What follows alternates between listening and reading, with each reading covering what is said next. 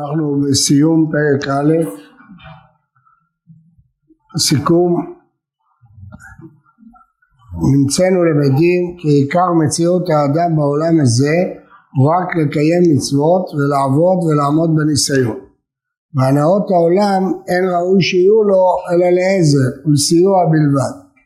כדי שיהיה לו נחת רוח ויישוב דעת למען יוכל לפנות ליבו אל העבודה הזאת המוטלת עליו. אמנם ראוי לו שתהיה כל פנייתו רק לבורא יתברך ושלא יהיה לו שום תכלית אחר בכל מעשה שיעשה עם קטון ועם גדול אלא להתקרב אליו יתברך ולשבור כל המחיצות המפסיקות בינו לבין קונו. והן הנה כל ענייני החומריות והתלוי בהם עד שיימשך אחריו יתברך ממש כברזל אחר אבן השואבת וכל מה שיוכל לחשוב שהוא אמצעי לקרובה הזאת ירדוף אחריו ויאחז בו ולא ירפאו וכל מה שיוכל לחשוב שהוא מניעה לזה יברח ממנו כבורח מן האש. כעניין שנאמר דווקא נפשי אחריך בי תמכה ימינך. כיוון שביאתו לעולם אינה אלא לתכלית הזה. דהיינו להשיג את הקרובה הזאת ומלטו נפשו מכל מונע ומפסידיה כן אה, מה שהרב מסכם פה שהעולם הזה הוא עולם העבודה והעבודה היא מתחלקת לשניים קיום המצוות ועמידה בניסיון של המניעות. וכל מה שבעולם מקרב את האדם להשם הוא צריך לרדוף אחריו. וכל מה שיכול לחשוב שמרחיק חוצץ ממנו להשם יברח ממנו. והנה אחר שידענו והתבהר אצלנו אמיתת הכלל הזה יש לנו לחקור על פרטיו לפי מדרגותיהם מתחילת הדבר ועד סופו כמו שסדרם רבי פנחס בן יאיר במאמר שלו שהבאנו כבר בהקדמתנו והם הזהירות, הזריזות, הנקיות, הפרישות, הטהרה, חסידות, הענווה, יראת החטא, הקדושה ונתן לבערם אחד אחד בסייעתא דשמיא. כשנלמד את כל הספר בעזרת השם אז נראה שהפרק הזה בעצם כולל את כל הספר הרב פה בחוכמה רבה סיכם למעשה את כל החלקים של הספר מסילת ישרים, רק קשה להבחין בזה עכשיו, רק אחרי שהם מסיימים את הספר. המידה הראשונה, בביאור מידת הזהירות. צריך לדייק ולומר שזאת לא המידה הראשונה שמופיעה. מה שכתוב זה תורה מביאה לידי זהירות. כלומר, מה שמביא לזהירות הוא התורה.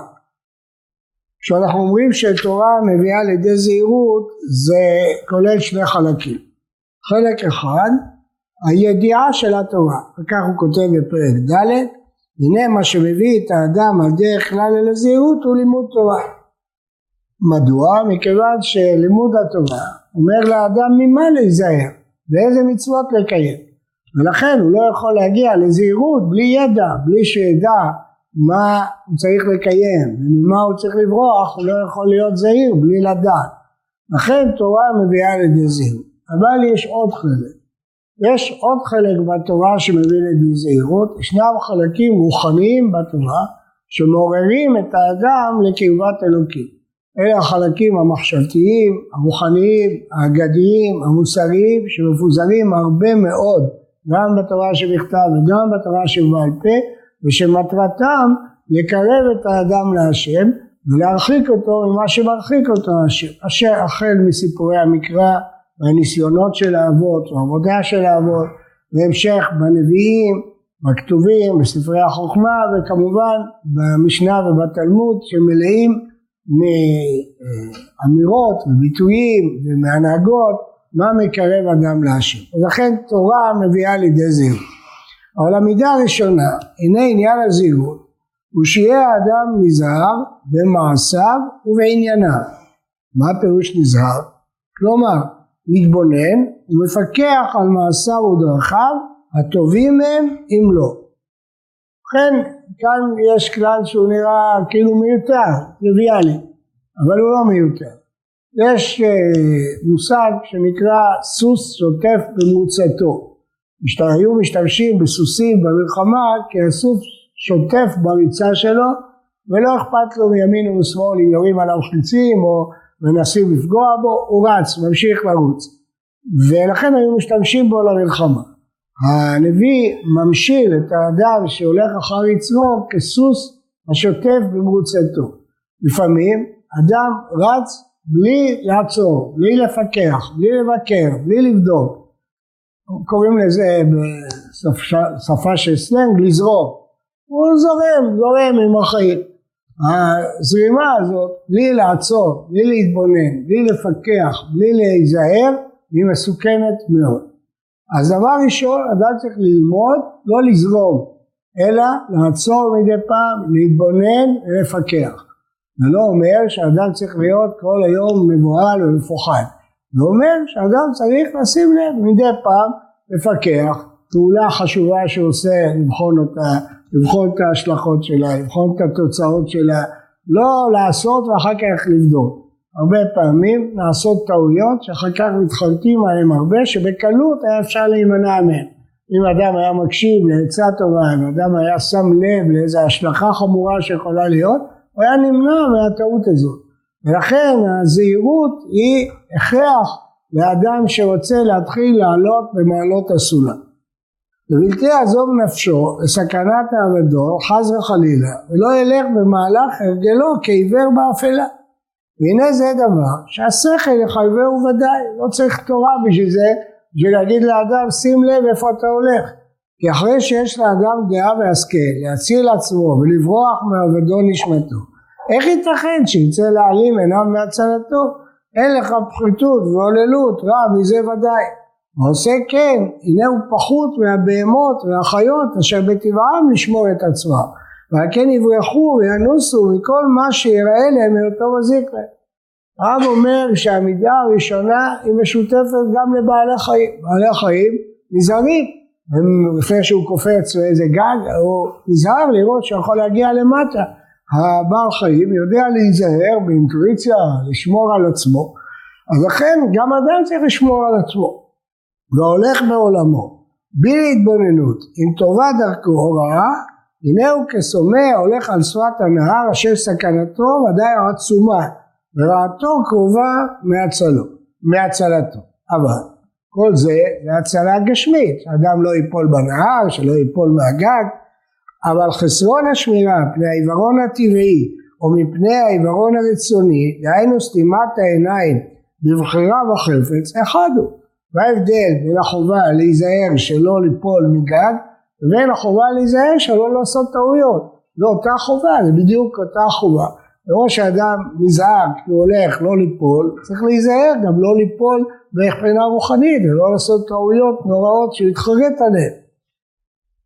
דהיינו סתימת העיניים בבחינה רוחנית אחד הוא. והנה ירמיהו היה מתאונן על רוע בני דורו מפני אותם נגועים בנגע המידה הזאת שהיו מעלימים עיניהם ממעשיהם בלי שישימו לב לראות מה הם הלעשות אם להיעזר ואמר עליהם אין איש נחם על רעתו כולו שב במרוצתם כסוס שוטף במלחמה ראינו שהיו רודפים והולכים במרוצת הרגליו בדרכיהם מבלי שיניחו זמן לעצמם לדקדק על המעשים והדרכים ונמצא שהם נופלים ברעה בלי ראות אותו. ואולם, אינו זאת באמת אחת מתחבולות היצר הרע ואומתו להכביד עבודתו בתמידות על ליבות בני אדם עד שלא יישאר להם רווח להתבונן ולהסתכל באיזה דרך הם הולכים. כי יודע הוא שאילולא היו שמים ליבם כמעט קט על דרכיהם ודאי שמיד היו מתחילים להנחם ממעשיהם והייתה החרטה הולכת ומתגברת בהם עד שהיו עוזבים אחרת לגמרי.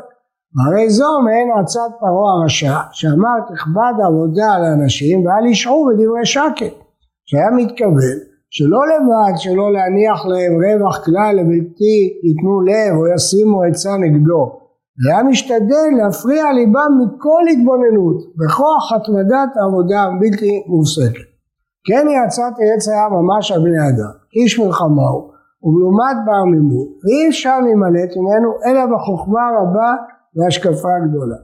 הוא מה שהנביא צווח ואומר שימו לבבכם על דרככם ושלמה בחוכמתו אל תיתן שינה לעיניך ותנומה לעפתיך אם נציל קצבי מיד.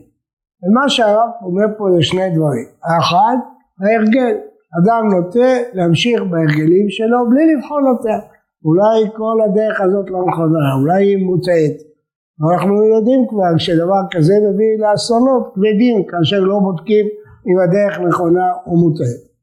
ודבר שני, כאשר אדם עסוק, טרוד מדי, כל הזמן הוא טרוד ועסוק ואין לו זמן רגע לחשוב.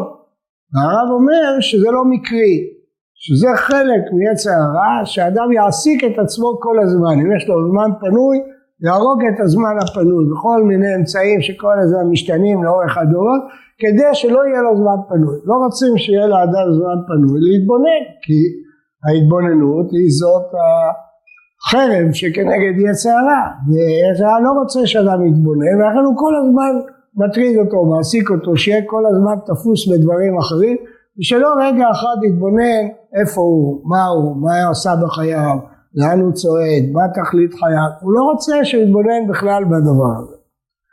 והנביא צווח, שימו לבבכם על דרככם.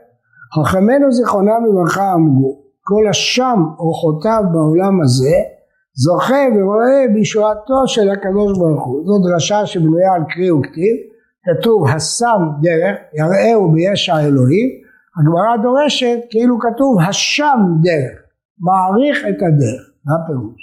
מה פירוש השם דרך? החיים הם לא עומדים במקום, הם לא כל הזמן אותו דבר, ולכן דרך שנקטת בה לפני עשר שנים היא לא בהכרח מתאימה עכשיו, וצריך לשום אותה, וצריך לבדוק אותה, להעריך אותה, לשנות איפה שצריך. אתה לא יכול כל הזמן כמו סוס במלחמה לרוץ קדימה בלי לבחון את עצמך, שם דרך, גם דרך טובה צריך לשום אותה. צריך לשוב אותה, אם היא מתאימה, אם היא נכונה לדור הזה, לתקופה הזאת, לשעה הזאת, צריך לשוב, אולי אני צריך להוסיף בדברים אחרים, ולמעט בדברים אחרים, כל הזמן צריך לשום את הדרך, שם דרך. ופשוט הוא, שאפילו אם מפקח האדם על עצמו, אין בכוחו להינצל אלולי הקדוש ברוך הוא עוזרו. כמאמר כתוב, צופה רשע לצדיק ומבקש לעמיתו, השם לא יעזבנו. אך אם האדם מפקח על עצמו, הקדוש ברוך הוא עוזרו וניצול מעץ הרע. אבל אם הוא אינו מפקח על עצמו, ודאי שהקדוש ברוך הוא לא יפקח עליו, כי אם הוא אינו חס על עצמו, מי יחוס עליו?